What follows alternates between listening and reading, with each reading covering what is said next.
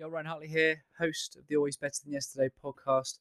My short, snappy one liner for you is simply this The absence of conflict is not harmony, it is apathy.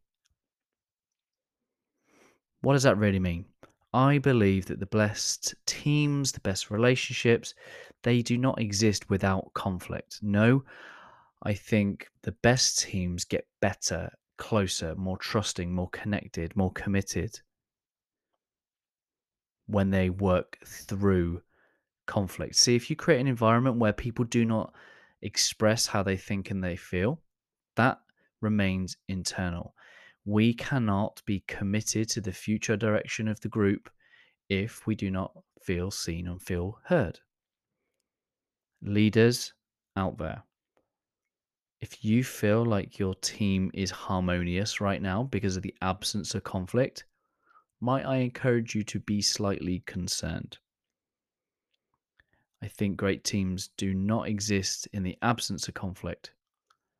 I believe great teams work through conflict because they wrap around this sense of unconditional love, support, care, trust, and when that comes first, and we don't feel that our position within the tribe or the position within the team is threatened, we feel safe to show up and speak our hearts and our minds.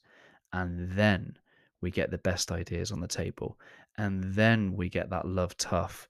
I'm going to say these things. Why? Because I care. I want to help you be better.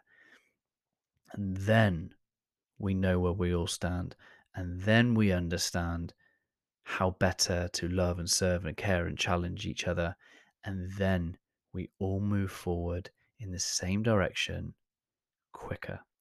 The more you can build safe, loving, and trusting environments where people are encouraged to speak their heart and their mind, and that there is no reciprocation, there is no consequence,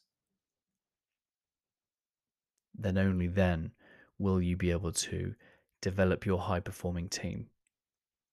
So, leaders, do not feel afraid of conflict. Work through it and know that great teams get better through it. Hope this helps. Let me know your thoughts and your feelings.